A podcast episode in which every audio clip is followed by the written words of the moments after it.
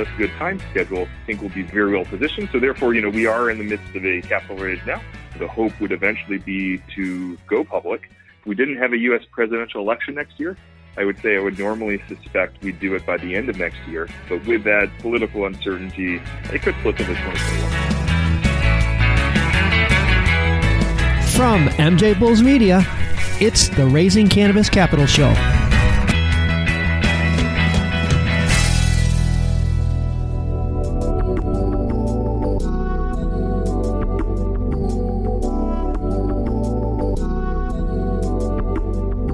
Today on Raising Cannabis Capital, we are joined by Kyle Detweiler, the CEO of Clever Leaves.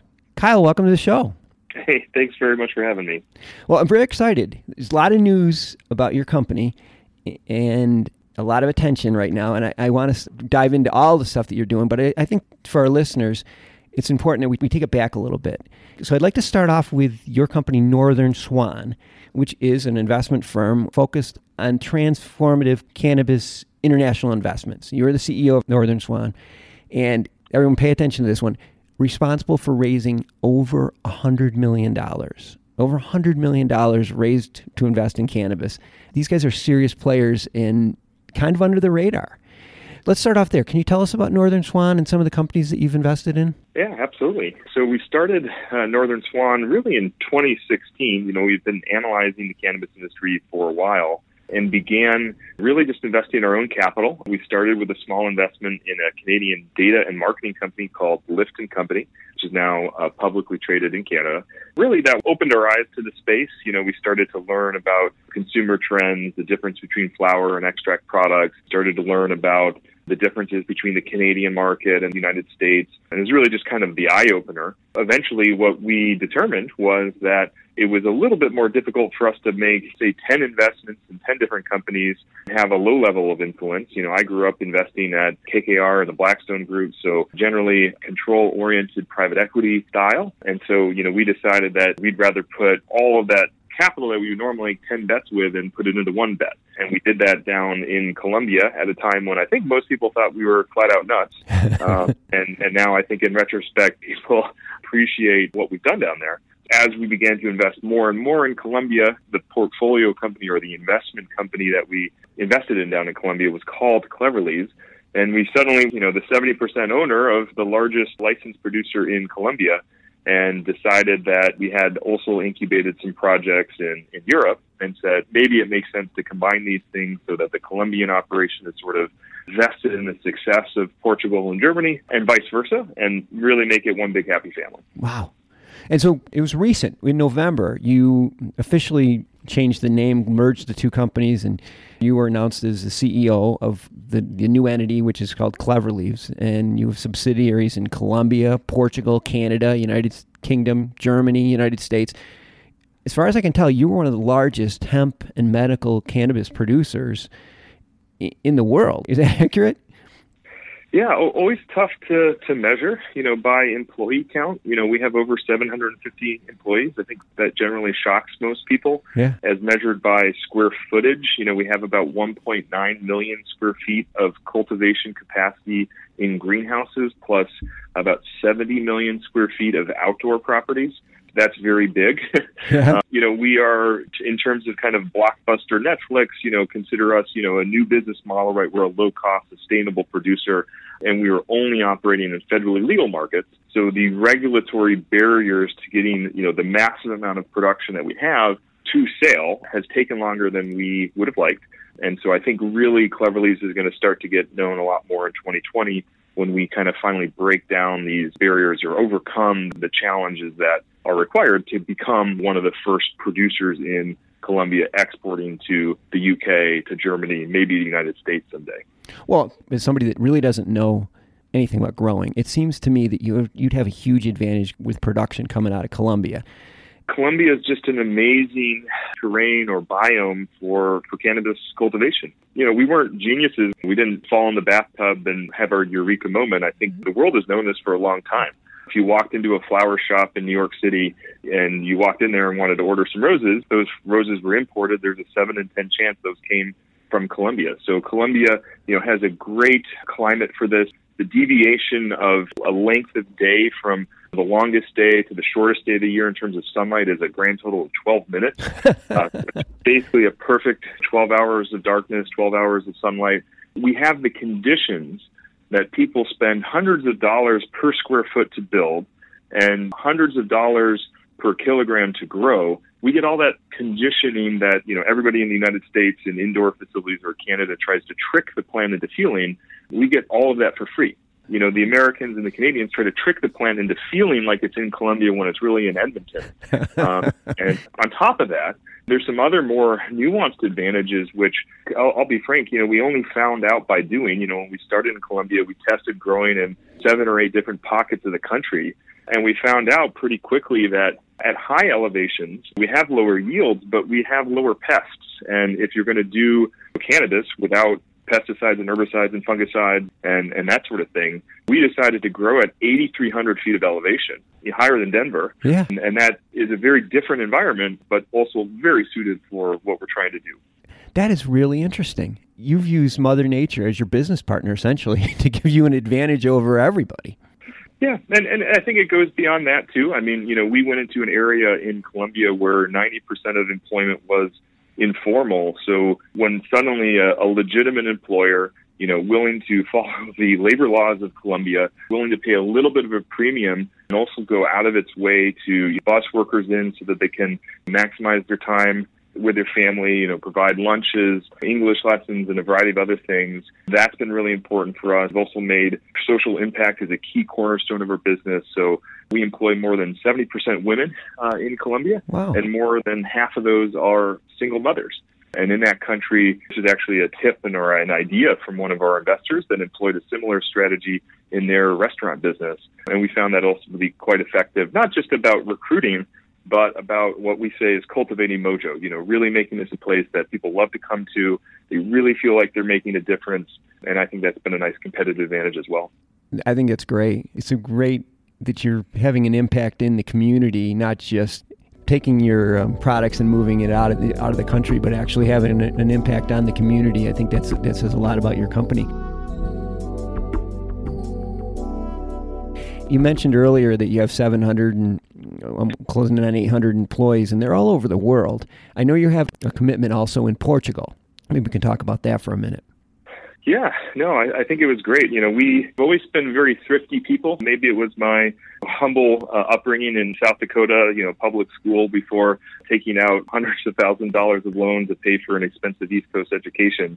You know, we're very thrifty. You know, we found a very interesting opportunity in Portugal to actually buy a distressed greenhouse that was being run by an agricultural company in Australia, ironically. Huh. They entered financial trouble, and so they had just expanded to Portugal and Tennessee, of all places, and you know decided to shut down the business due to problems in Australia, and they sold the business to a group who didn't have interest in Tennessee and Portugal just because they didn't have any operations over there. So if you ever watch one of those disease outbreak movies where you know somebody walks into a building and like you know the computer screens are still on, the yeah. TV's still showing the nightly news.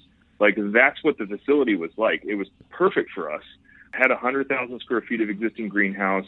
Had existing infrastructure for processing that we could retrofit at, at low cost. And already in just a couple of months, we own about, I think, 9 million square feet of land in Portugal. I don't think there are published statistics, but that may make us the largest landowner of any cannabis company in continental Europe. Wow. And, and also, you know, we're walking into a community which was expecting an agricultural company to put several million square feet of greenhouse in there. Mm-hmm. Now, one thing I've learned in cannabis is if you're the first guy to come in and you say, "Hey, I want to go, you know, grow two million square feet of smelly cannabis," mm-hmm. you, you run into some opposition when you run into a community was expecting a project and didn't get that, as opposed to being sort of like this intruder, really more like a white knight in that area, trying to bring employment which was promised to that area, albeit through different means. Yeah, that that worked out great for you guys. Like you said, you you sort of stumbled into it, but it was a sounds to me like a perfect opportunity. Now, as I mentioned earlier, I mean, you, you just said that you could be the largest cannabis landowner in Europe, and that just goes back to what I said at the beginning, where you you know you quietly snuck up on the industry, but not in the investment community. You raised over 100 million. You just finished a Series D round in uh, 2019. I, th- I think it was close to 60 million. What's the plans for continuing raising capital? I, think you know we are still pre cash flow positive, and that's because of these growth initiatives. Portugal, we're super excited about. I think the the market slowdown in cannabis only means great things to those that will survive and, and persist. I think if I looked at all of the pitch decks of everybody who is going to build these super expensive facilities in Europe, I predict, you know, 80% of those won't get constructed anymore, mm-hmm. which means when we were really, con, you know, conservative in our financial forecasts, assuming there was a glut in Europe in four years, you know, that may not happen now. So I think if we can get our operations up and running on a good time schedule, I think we'll be very well positioned. So therefore, you know, we are in the midst of a capital raise now. The hope would eventually be to go public. If we didn't have a U.S. presidential election next year, I would say I would normally suspect we'd do it by the end of next year. But with that political uncertainty, it could slip into 2021. Okay. Well, I'll tell you what, our listeners will be very excited when that happens, and we'd love to have you back on the show when you know when you're closer to that date because this is an investment that I, I know will be a lot of excitement around. We'll certainly want to have you back on the show when that happens. What's the plan for the next, say, 12 months? We still have some big milestones to achieve. Even though we've already broken down a lot of barriers in this, in this industry, still have a few more to go. I mean, when we started, again, most people thought we were nuts going to Colombia, but we've proven that we can grow down there, proven that we can process. You know, in Colombia, we now have one of the only GMP certified cannabis processing facilities south of the United States. We also just received our famous THC quota in Colombia. You know, we've been authorized to sell and export approximately 1,000 uh, kilograms of high THC medical cannabis. To, to my understanding, that is the largest quota given out by the okay. Colombian government. We have to do right by that, and we're already focused on using that quota for shipments to countries such as Germany. We have uh, a number of upcoming milestones to achieve over there. Hopefully, we'll begin ticking through those in second quarter or third quarter. The one thing I will caution people that even though we've done a lot of the company, you know, we've got 750 people in three continents, we've raised $100 million of capital, we've built what we think is the second largest greenhouse operation in, in medical cannabis in the Western Hemisphere. The hardest thing we ever did was build a drywall in Frankfurt. You know, it is just a complicated place to operate. We're trying to upgrade our Wi-Fi in our building. That might take three months.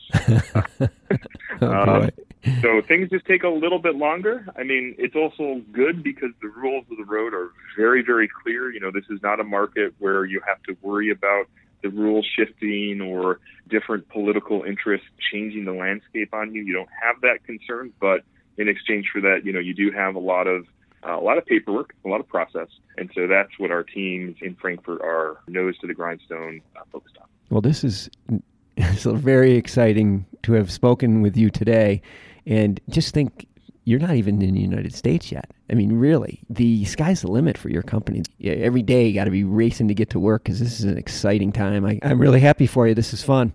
Uh, we've been speaking with Kyle Detweiler, the CEO of the new company Clever Leaves. And we'll have Kyle's contact information on the MJ Bulls website. Kyle, this has been a real pleasure. Thanks for being on the show. Thanks for having me.